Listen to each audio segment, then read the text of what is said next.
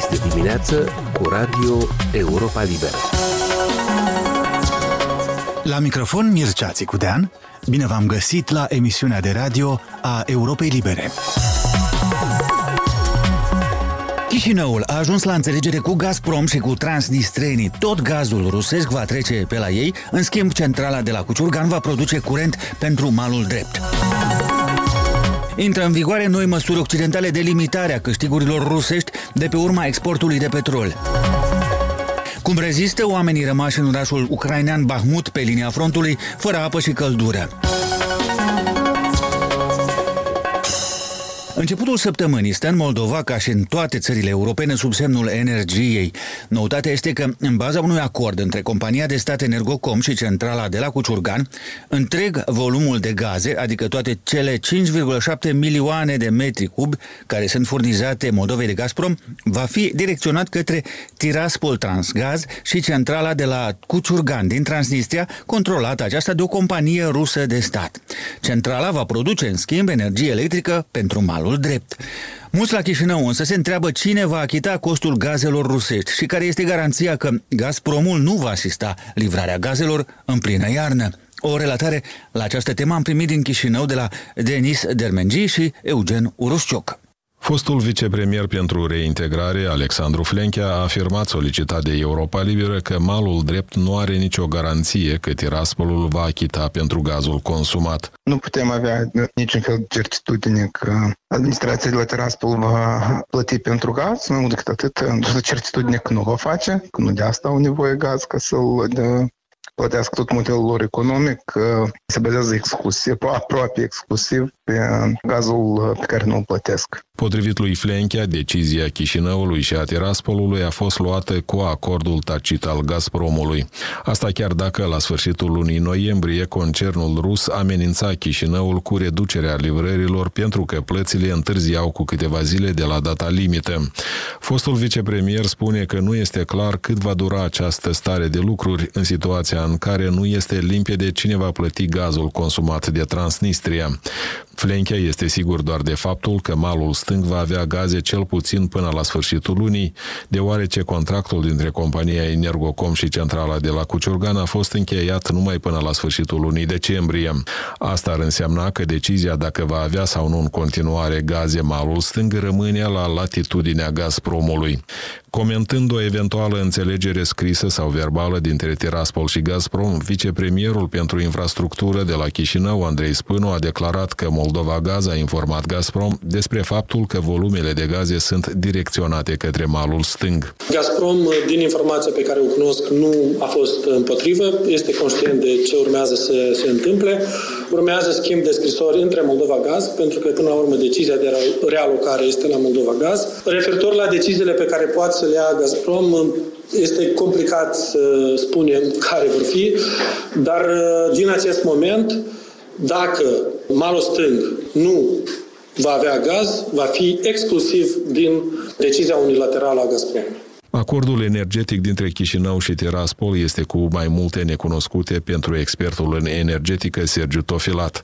Nedumerirea expertului este legată inclusiv de ceea ce numește el cedare a Chișinăului la stabilirea unui preț mai mare pentru curentul transnistrian, adică cu peste 10 dolari mai mult decât fusese anterior. Tofilat a spus pentru Europa Liberă că volumul gazelor livrat malului stâng va figura în contabilitatea Moldova Gaz ca datorie a regiunii estice estice. Expertul consideră că scenariul în care Gazprom, la indicația Kremlinului, va opri furnizarea de gaze către Moldova, inclusiv Transnistria, nu este real acum, dar totuși posibil. Dacă va fi aplicat acest scenariu, cel mai mult va avea de suferit regiunea transnistriană. Expertul a comentat pentru Europa Liberă că, citez, dacă Putin va lua o astfel de decizie, va crea o criză umanitară și va pierde orice influență în Transnistria, am încheiat citatul. Amintim că în data de 2 decembrie, la sediul misiunii OSCE din Chișinău, au avut loc negocieri în formatul 1 plus 1, unde au fost abordate inclusiv aspecte energetice dintre cele două maluri ale Nistrului. Acordul semnat la 3 decembrie dintre Energocom și centrala de la Cuciurgan din Transnistria prevede că centrala va vinde malului drept curent la un preț de 73 de dolari pentru un megawatt oră. Vom observa că până la negocierile de la Chișinău, șeful Moldova Gaz, Vadim Ceban, a purtat discuții la Gazprom, nefiind cunoscute de desubturile acestora. Din Chișinău, Eugen Urușciuc și Denis Dermenji, Radio Europa Liberă. Rămânem la temele energetice, de data asta văzute la o scară mai largă. Țările occidentale din Uniunea Europeană și G7 au pus la punct în sfârșit un mecanism de plafonare a câștigurilor făcute de Rusia din vânzarea de petrol către vest. E vorba de intrarea în vigoare a embargoului european asupra petrolului rusesc venit pe mare, pe de o parte, și de plafonarea la 60 de dolari barilul a prețului țițeiului rusesc. Aceasta din urmă la inițiativa grupului celor mai dezvoltate șapte economii ale lumii.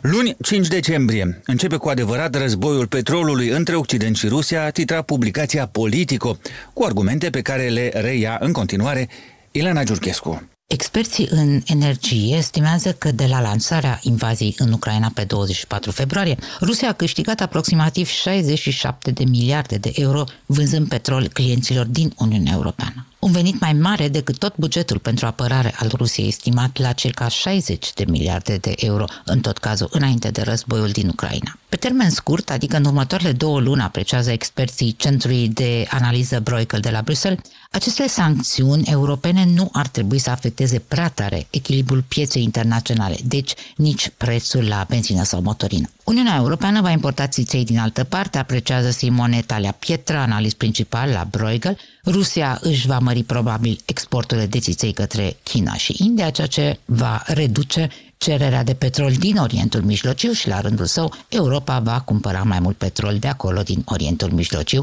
și de pe alte piețe. Situația s-ar putea schimba însă dramatic în februarie, când intră în vigoare o nouă sancțiune a Uniunii Europene și anume embargoul pe importul de produse petroliere rafinate din Rusia, în primul rând benzină și mai ales motorina. Ce sancțiuni intră însă astăzi, luni 5 decembrie, în vigoare? Navele cisterne nu mai au voie să aducă țiței rusesc în Europa, iar plafonul pe prețul de achiziție este gândit să îngreuneze ocolirea sancțiunilor pentru că se aplică țițeiului provenit din Rusia și transportat pe mare, indiferent unde. Excepție face uh, petrolul rusesc, care este exportat prin oleoducte și care ajunge în Ungaria, în Cehia și în Slovacia. De asemenea, Bulgaria este temporar exceptată de la embargoul de astăzi. China și India, de exemplu, nu au limitat importurile de petrol din Rusia. Dar, conform planului propus de Uniunea Europeană, asiguratorii europeni, cum este marea companie Lloyds de la Londra, nu mai poate de astăzi să asigure vasele cisterne care transportă petrol rusesc, gândit să fie vândut la un preț peste plafonul de 60 de dolari pentru un baril. Plafonul trebuie respectat și de băncile care ar finanța procurarea de țiței rusesc. Statele Unite și Canada au impus deja un embargo pe importurile de țiței rusesc. Comisia Europeană a sugerat totodată că plafonul pe prețul petrolului, și anume de 60 de dolari, poate să varieze în jos dacă și prețul pe piața internațională scade. Întotdeauna plafonul european ar trebui să fie cam cu 5% mai mic decât prețul de piață. Săptămâna trecută, țițeiul rusesc se tranzacționa la aproximativ 52 de dolari barilul, așa că plafonul de 60 de dolari nu va afecta prea mult veniturile Moscovei, ceea ce a criticat și Ucraina, care ceruse, la fel ca și Polonia, un plafon de 30 de dolari pe baril. Purtătorul de cuvânt al Kremlinului, Dimitri Pescov, a anunțat luni 5 decembrie că Moscova pregătește un răspuns. Un lucru este sigur, nu vom accepta nicio plafonare a prețului, a spus Pescov, adăugând că această sancțiune oricum nu va afecta mersul războiului Rusiei în Ucraina. Se speculează că președintele Vladimir Putin ar putea interzice prin decret vânzarea oricăror produse petroliere către orice țară care respectă plafonarea prețului. De luni de zile însă, Rusia adună și prin intermediar anonim o așa numită flotă invizibilă de vase cisterne vechi. Firma de brokeraj naval Bremer, citată de Financial Times, apreciază noua flotă rusească la circa 100 de vase. Totodată, Moscova se pregătește să înființeze propriile asigurări maritime, spune spune Tatiana Mitrova de la Centru pentru Politică Energetică Globală al Universității Columbia. A fost Ileana Giurchescu.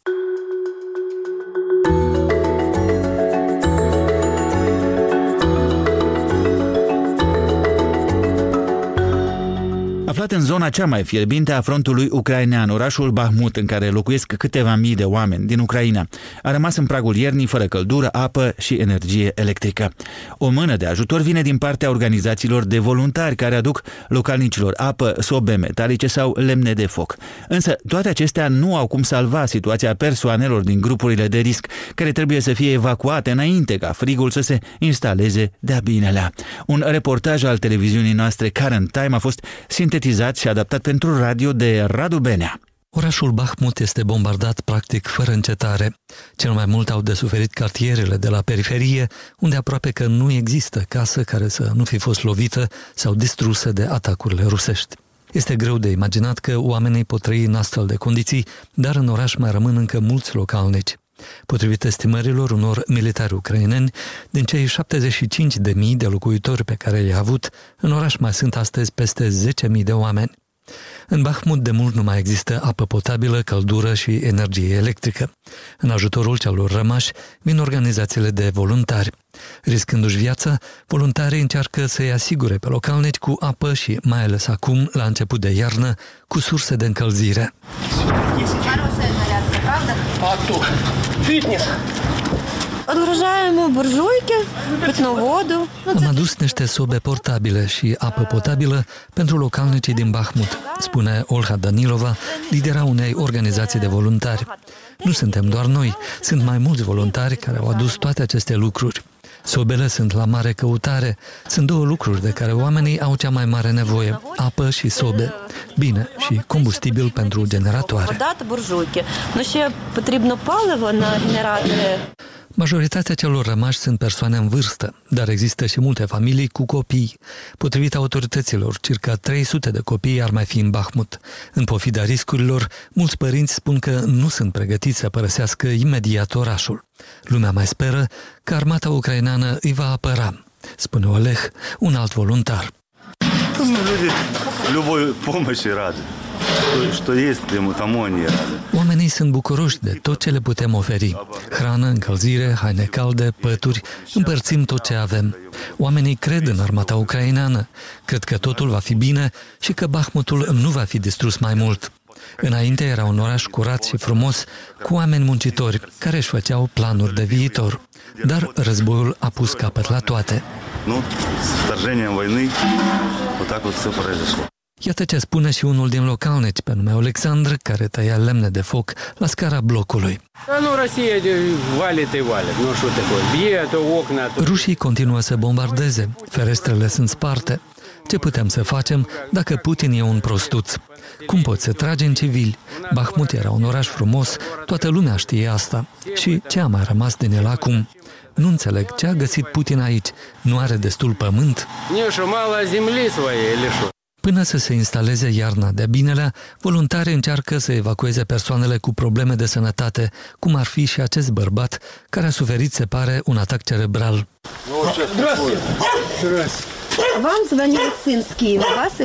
Pe dumneavoastră trebuie să vă evacuăm? V-a sunat fiul din Kiev? Nu știu, probabil, răspunde bărbatul, care, deși este grav bolnav, nu se îndură să-și lase gospodăria. Что ж поехали, а что ж поехали? Все, потом вернетесь. Когда? Și aici, cum rămâne? întreabă bărbatul. Vă întoarceți mai târziu, când se va termina războiul, îi răspund voluntarii. În oraș nu mai există spital sau serviciu medical de urgență. Bărbatul a fost îngrijit până acum de vecini, care i-au chemat în ajutor pe voluntari. 59 лет мужчине, какой он дедушка. Ухаживаем. care bătrân are 59 de ani. Avem grijă de el, îi aducem de mâncare, tăiem lemne, spune vecina. Ieri am încercat să chemăm ambulanța, dar nu era legătură telefonică. Apoi ni s-a spus să-l evacuăm singuri. Căutați o mașină și evacuați-l. Drumul pe care sunt evacuați locuitorii din Bahmut este de asemenea bombardat. Periferiile orașului rămân în continuare să fie cel mai periculos loc de pe frontul ucrainean. Autoritățile ucrainene spun însă că nu îi pot evacua cu forța pe locuitorii rămași în Bahmut. Armata rusă încearcă prin toate mijloacele să dezvolte ofensivă în regiune, dar până acum fără succes. A fost Radu Benea. Emisiunea noastră se încheie aici. Vă mulțumește pentru atenție Mircea Țicudean. Aici e Radio Europa Liberă.